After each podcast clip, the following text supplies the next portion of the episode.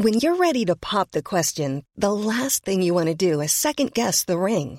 At Bluenile.com, you can design a one of a kind ring with the ease and convenience of shopping online. Choose your diamond and setting. When you find the one, you'll get it delivered right to your door. Go to Bluenile.com and use promo code LISTEN to get $50 off your purchase of $500 or more. That's code LISTEN at Bluenile.com for $50 off your purchase. Bluenile.com code LISTEN. Hey, I'm Ryan Reynolds. Recently, I asked Mint Mobile's legal team if big wireless companies are allowed to raise prices due to inflation. They said yes. And then when I asked if raising prices technically violates those onerous two year contracts, they said, What the f are you talking about, you insane Hollywood ass? F- So to recap, we're cutting the price of Mint Unlimited from $30 a month to just $15 a month. Give it a try at mintmobile.com slash switch. $45 upfront for three months plus taxes and fees. Promo for new customers for limited time. Unlimited more than 40 gigabytes per month. Slows. Full terms at mintmobile.com. Hi everyone, welcome to Dan Snow's History. We're talking about an elite force in Bomber Command in World War II, a spearhead unit that tried to solve the fundamental problem with strategic bombing. It was very hard to actually hit anything, and particularly almost impossible to hit anything accurately at night. Throughout the years of the Second World War, the accuracy of British bombing slowly improved until it was actually very effective by 1944-45. And one of the reasons for that is the creation of a new Pathfinder force, an elite that would go ahead, light up the target, stay over the target to help coordinate the bombing of the other bomber formations. A truly extraordinary tale, a tale that has just been written up in a book by Will Iredale. It's a great new book, and for me, it fills in a big kind of gap in my knowledge of the Second World War. So I hope that you guys enjoy this interview as much as I did. We have interviewed a Pathfinder on the podcast before. If you go back and search in the archive, Dan Snow's History Hit, you can do that by subscribing to History Hit. You go to historyhit.tv, where you get all the back episodes of the podcast, including our Pathfinder episode. And then you also get hundreds of hours of history documentaries. The Air War, World War II Air War, featuring luminaries like James Holland and Victoria Taylor is one of my more popular documentaries, and that is on very similar terrain to this interview here, so you might enjoy that. So head over to historyhit.tv and check it out. Get a month for free if you sign up right now. In the meantime, though, enjoy this conversation with Will Iredale.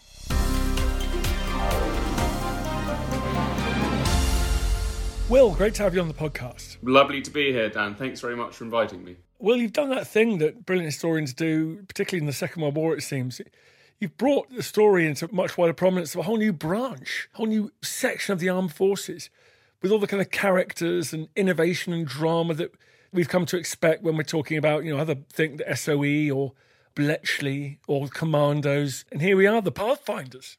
Yeah, look, it is fascinating because, you know, look, Bomber Command, let's face it, if I had a penny for every book that's been written on Bomber Command, I'd be a very wealthy man, right? But actually, the genesis of this book was quite interesting because I wasn't necessarily looking to write a book about Bomber Command. I came across a fascinating recording online of a, a recording made in 1942 of a nightingale singing in a Surrey garden.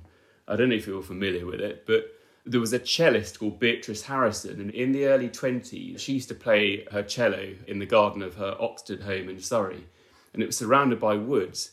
And she realised that when she used to play in the early summer, the nightingales would start singing along. And so the BBC did one of their first ever outside broadcasts in, I think it was 1922 or 1923. And it became something of a kind of tradition. So every year they'd set up their equipment, she'd start playing, and the nightingales would be singing and it would be broadcast live. Well, of course, by 1942, they were planning to do the same thing, and for millions of listeners, it would have been a lovely sort of, you know, relief from the sort of misery of war. And the BBC technicians were setting up their equipment. They started recording, but it hadn't actually transmitted live yet. She hadn't started playing, so all you could hear was this nightingale. But then in the distance, there's a steam train, a distant steam train whistle, but then you hear a solitary aeroplane engine. And then before you know it, within about two or three minutes, the sky is full. The sound, the whole is full of engines and hundreds of bombers flying overhead, whilst this nightingale is still singing away. And I thought to myself, where were the bombers going? Who was flying them? What was the sort of drama behind that mission that night? And I did a bit of research and I found out it was a raid to Mannheim in Germany. And I found out that the raid itself was a bit of a disaster that they didn't really bomb anything of significance. Most of the bombers failed around not really finding their target and they came back. And I thought to myself, you know, we all know that Bomber Command later in the war, we hear about some of those devastating but successful raids, and we know the support they gave throughout the, you know, after the D Day invasion, all that sort of stuff. And I thought, well, what transformed Bomber Command? And that's when I came across the story of the Pathfinders. And I kind of dug a little deeper and I really wanted to try to tell the story of the people behind the Pathfinders and the kind of drama involved in this unit that was established to help Bomber Command see in the dark. So that's a kind of genesis behind the book, I guess. What was the challenge that Bomber Command faced when it attempted to turn bombing into a tool that could actually have a strategic impact, could actually change the course of the war? Well, I think the main challenge they faced is the fact that they couldn't see in the dark. So you've got to remember that really the idea when the war started was that bombing and the flying generally, strategic bombing, would take place in daylight. And they very quickly found out with pretty obsolete aircraft that wouldn't be sustainable with the sort of losses that they were getting. So they had to very quickly bomb at night. But of course, bombing at night, Northern Europe, you've got the weather, you've got, as I say, the fact that you can't actually see in the dark, and you had the fact that the air crews just weren't really adequately trained for it. They realised very quickly, well, reasonably quickly, certainly by 1941, that Bomber Command wasn't finding its targets. And so Winston Churchill, his scientific advisor, Professor Lindemann, he decided to investigate why. And he got a young economist called David Butt to examine around 650 photographs taken by Bomber Command.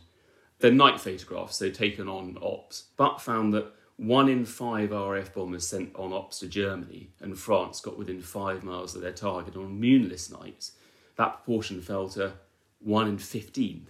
So it was dynamite, really, because they knew there was a problem, but they didn't realise it was that bad.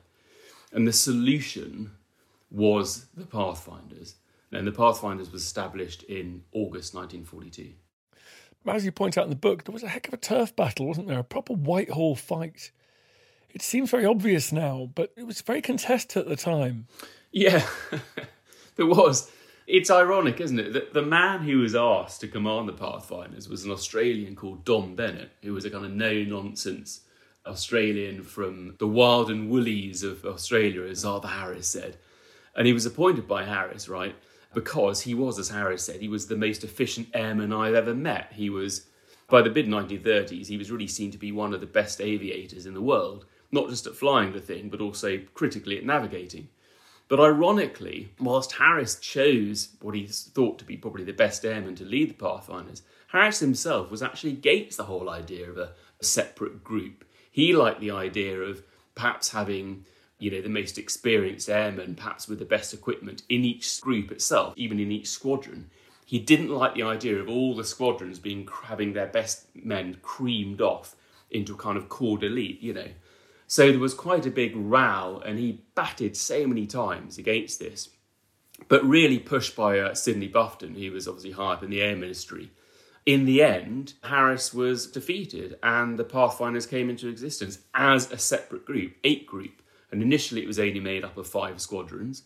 And Bennett had to make do with what he had. It was only later on, and we'll talk about that in a moment, I'm sure, that technology came through that enabled him to be able to actually deliver the goods. But the first Pathfinder raid in mid August 1942, not only did they not get the right town, they actually ended up bombing in the wrong country. They ended up bombing in targets in the south of Denmark.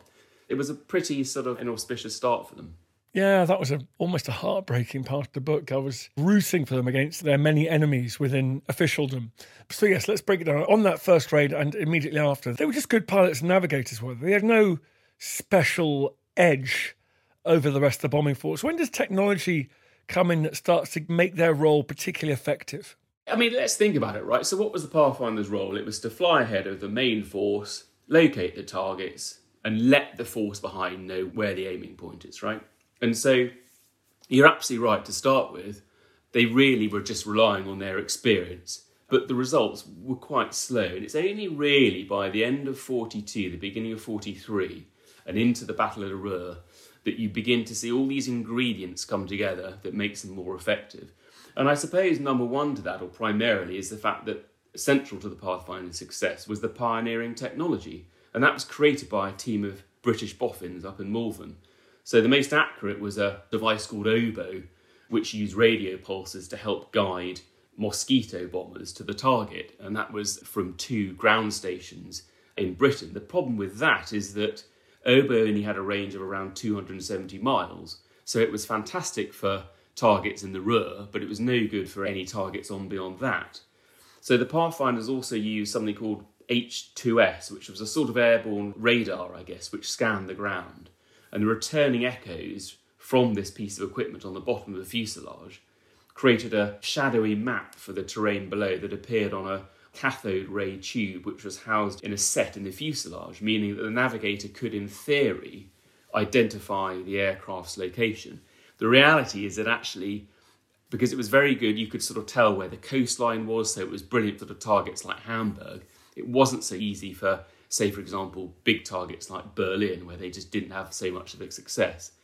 But there's no doubt, Dan, that this technology enabled them to be able to begin to see much better results. The other crucial factor, which is I think is always overlooked with so many histories of strategic bombing over Europe, is the target indicators. These were essentially pimped up fireworks, brightly coloured flares made with the help of Britain's firework industry. I mean, a contract with one fireworks company was worth the equivalent of £28 million today. It was led by a guy, a boffin called Wilfred Coxon. Like I say in the book, he was a boffin of fireworks. He was a chemistry lecturer at Regent Street Polytechnic before joining the Air Ministry. And he found ways to be able to produce these bombs, these kind of target indicators, that could be used in different types of weather. But they became absolutely crucial to the success of the Pathfinders and to Bomber Command because they were able to allow a big bomber stream to close up and to become far more effective in terms of the weight of bombs it was dropping. So these innovations, they start to improve accuracy. We'll come on to accuracy in a second because obviously it lies at the heart of this story. But just quickly, I love that anecdote you gave about Hermann Goring, the chief of the Luftwaffe, German Air Force, visiting Hitler and basically instructing his staff to lie to the Fuhrer about British capability. Yeah, quite. I mean, that was a story I picked up from the archives at the Imperial War Museum, and you know, I can't verify it independently, but it is fascinating, isn't it? That they were clearly, I think, they were rumbled by Oboe, they were rumbled by the technology, and they didn't quite know whether or not to tell Hitler the truth because I don't think at that stage they really knew how to counter it. Yeah, I mean, according to your source, it was Hitler actually asked if he thought the RAF had this capacity, and Goering assured him that they didn't. So nothing was done to kind of counter it, to interdict it for months. Just, you know, as if we needed extra evidence, it highlights the drawbacks of extraordinary concentrations of power in eccentric, flawed, crazy individuals. Yeah, absolutely, and it surely underlines the fact that we've known before, which is that Hitler really wasn't he wasn't an airman, was he? So you know. Okay, let's get on to accuracy. The Brits were so keen to measure it, they would send over photo reconnaissance aircraft to see what the damage been done the following day. What do we learn about accuracy as the war goes on? Yeah, look, I mean, it is interesting. I think it's as much about the efficiency of the bombing as the accuracy of the bombs, right? Because, I mean, you know, there are stats available showing, for example, that mosquitoes fitted with oboe were able to kind of often bomb their targets within two or even one football pitch length of, you know, in terms of accuracy. Now, if you think the Butt report was saying that 1 in 15 wasn't getting within five miles of their target, you can see that's an astonishing improvement. You know, also what's important is that I don't think Bomber Command, the Pathfinders, ever completely conquered the elements to deliver foolproof accuracy, and I think it would be wrong to say that. But what was crucial, Dan, was the fact that it was the efficiency of the bombing as much as the accuracy of the bombs. So the Pathfinders were able to squeeze the bomber stream behind so that the number of planes passing over a target rose from 40 per hour in 1941 to 35 per minute by the end of 1943. And that's an astonishing difference. The danger of these conversations, they can get quite sterile. What is the effect of all this on the ground? I uncovered a, the raid on Kassel on the 22nd and 23rd of October 1943 and I'll be honest with you, I wasn't familiar with this raid. You know, there were so many, weren't there? But Kassel stood out for me because proportionally, it caused more damage than the raid on Hamburg. It created a firestorm that killed 6,000 people, but it also did a huge amount of damage because Kassel was actually, as well as being an old medieval town which had lots of winding streets, making it perfect to create the kind of environment for a firestorm, it also was a military target. Tiger tank was made there, fighters, the V 1 flying bombs. It had a big railway sidings as well, and it supplied uh, locomotives for Wehrmacht as well. Now, the ability of the Pathfinders to lead something like 670 bombers in where the target marking was so accurate and then the bomber stream going over was so accurate that it created very quickly this firestorm and it caused a huge amount of damage. And of course, in a sense, although uh, I suppose it wasn't sort of pinpoint accuracy, it wasn't like a sort of laser guided bomb, it was getting back to what I talked about just now, which is the sheer weight of bombs over a small area, which caused a great deal of damage. Now, the other end of the scale, I suppose, is we can look at some of the gun placements that were targeted on D Day. And a number of squadrons were involved with targeting those and in the days afterwards. And they were often led by low level mosquitoes. Now, you have to remember that this was obviously much, much nearer the UK, so oboe could be extraordinarily accurate. And you had mosquitoes able to fly over. And as I say, they were able to really, you know, get their bombs in the pickle barrel in many cases. So there's sort of two examples there of how, on the one hand, it's the sheer weight of volume over a small area that can cause a lot of damage. And on the other hand, you've got kind of smaller numbers of bombers led by oboe fitted mosquitoes that were able to hit smaller targets.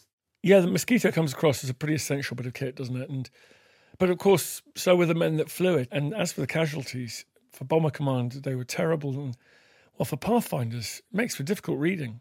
Yeah, so I think interestingly, I mean, look, we all know clearly that the casualty rates for Bomber Command generally were were eye-watering, weren't they? And in the fact, that in terms of the Pathfinders, I mean, around 3,700 Pathfinder airmen were killed in around 50,000 sorties, and actually, percentage rate that was marginally less than the main force. But of course, there's no doubt whatsoever that there were certain elements of the Pathfinders that were extraordinarily dangerous. For example, the master bombers, which became such a key part of so many of the raids, where you had an experienced Pathfinder crew who would fly in first over the target and they would act as a sort of master of ceremonies via radio, dictating and conducting the main force as it came in. And they would often be the last to leave. So, for example, in the raid on Peenemünde, the flying bomb base over on the Baltic coast in August 1943, 83 Squadron pilot called John Searby was the master of ceremonies, the master bomber for that raid. And he flew something like seven times over the target in the space of 50 minutes to ensure that the raid went well. And he was the first to fly in and he was the last to fly back. And so it was an extraordinarily dangerous role. And in raids later on, Dan, in some of the more complex raids, you know, one raid, there's something like eight master bombers involved in one raid. So it became quite a complex organisation later on in terms of each specific raid.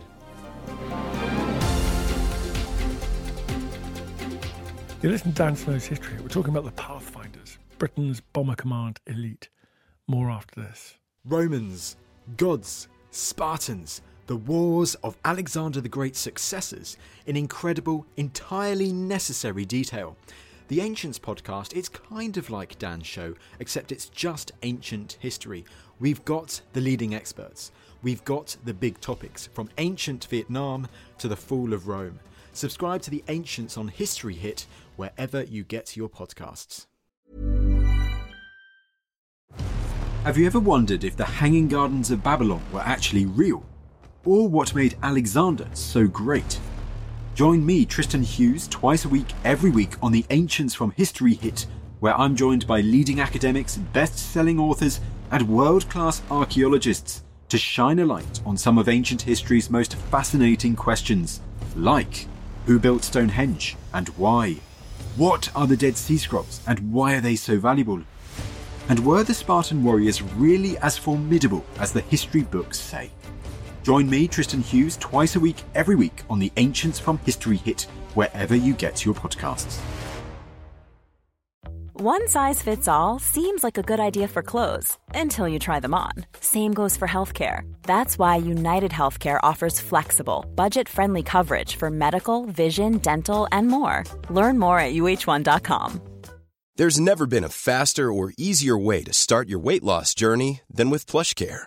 PlushCare accepts most insurance plans and gives you online access to board-certified physicians who can prescribe FDA-approved weight loss medications like Wegovy and Zepbound for those who qualify. Take charge of your health and speak with a board-certified physician about a weight loss plan that's right for you. Get started today at plushcare.com slash weight loss. That's plushcare.com slash weight loss. plushcare.com slash weight loss.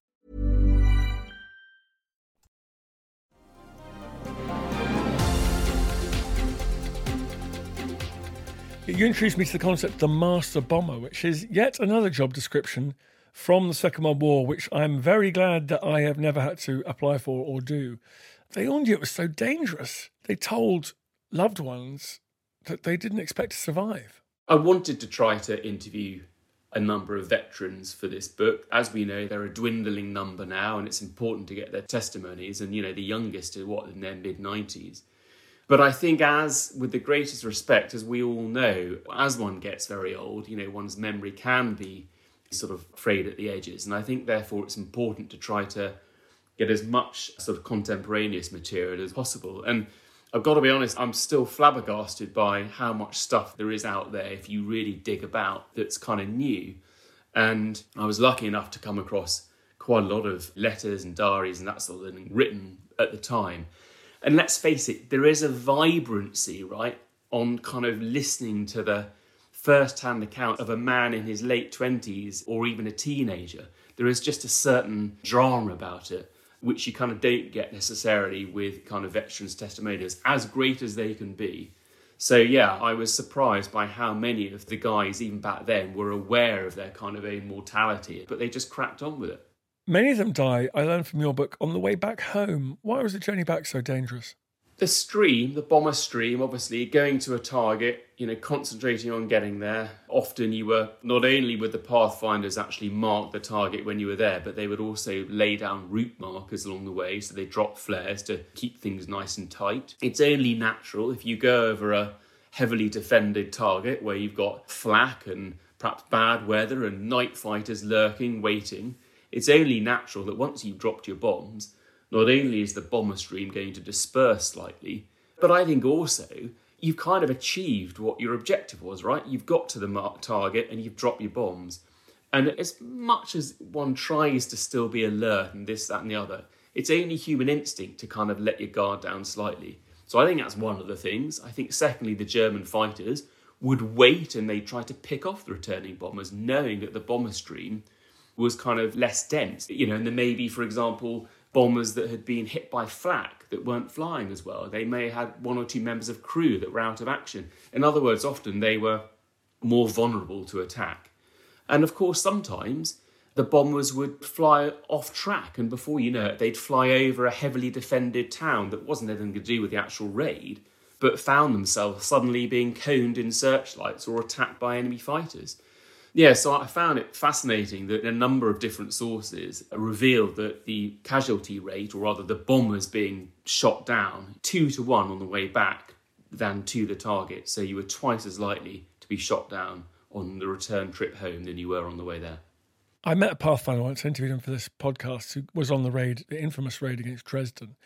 And he said he was flying so low target that he actually had to pull up to avoid a church tower at one point. I mean, right towards the end of the war now in early 1945 just how effective were these bombers? Interestingly, I mean, in terms of actual kind of basic facts, when Pathfinders was formed in August 42, 25% of aircraft reached three miles of their aiming point. And by 1945, by the end of the war, 95% of the aircraft were reaching within three miles of their aiming point. Now, you might think, well, three miles, that's a long way. But again, you have to remember some of these raids were big raids with hundreds of heavy bombers. And in terms of the smaller raids, I mean, again, I've come across stats where, you know, mosquitoes were able to drop bombs within 200 feet of the target. So it really depended on the size of the target, what aircraft was being used, the sort of navigational technology, how near they were to. Obviously, if you're flying four hours to Berlin, Berlin was never really properly dealt with, Dan. It's a huge city. It's covered in a, most of the time, in a thick, soupy cloud. It's one of the most heavily defended targets on Earth. And with the greatest will in the world, the Pathfinders were never really able to take the bomber stream in there and properly deal with it. It just was a, an ask too far. But if you look at some of the other targets, like I've talked about Kassel and a number of kind of, by the end of the war, they were sort of almost bombing at will. Now, of course, the opposition was negligible by then. Naturally, it was. But I think that the technology, there's no doubt whatsoever, the technology and the experience combined with this ability to drop these target markers all meant that Bomber Command had just become a far more accurate tool. Here we are talking about accuracy and statistics, but of course, actually, what we're referring to here is a gigantic campaign of violence that led to death, destruction, trauma on a massive scale. Some modern apologists for Hitler, some sort of neo Nazis, even go as far as to claim that the bombing campaign was analogous with the Holocaust, sort of similar levels of criminality. Clearly, that's kind of grotesquely offensive Nazi propaganda. But where did you come down on the bombing, on the role? How effective was it? Did you go into the morality of it? I think that there was no one means of winning the war. And I think the Pathfinder's contribution to the air offensive ensured that Bomber Command, alongside the Americans, obviously, played a significant role in the eventual Allied victory. And I think that the casualty rate sustained by the Bomber Command airmen in the air prevented far greater numbers of casualties, Allied casualties on the ground, right? Of course, the idea now of area bombing towns and cities it is grotesque. Of course, it is in 2021. It's just, you know, we wouldn't dream of doing it. But it's equally dangerous, I think, for us to use hindsight to try to somehow judge what was deemed the best thing 80 years ago, right? We have to remember Hitler had taken over the whole of most of mainland Europe. Britain had been bombed horribly. They knew they had to get rid of this guy, and there were a number of ways of doing that, and they deemed at the time that bombing and this sort of bombing, area bombing, was part of the ingredients. that was the way to do that. And, you know, look, even by kind of near the end of the war, there were one or two targets, Potsdam, for example, that I think Churchill was really rather squeamish about. I think I say in my book, why did you end up blowing down Potsdam? There were one or two targets, think he felt, well, this is a raid too far. But at the same time, you know, the public was still behind the bombing raids. The airmen, certainly, most of them are still behind it you know, so I feel that I think it was the right thing to do at the time. I think they felt it was the right thing to do at the time. Of course, as I say, to us now, it's a horrific, grotesque thing, but back then, it seemed to them to be the only solution.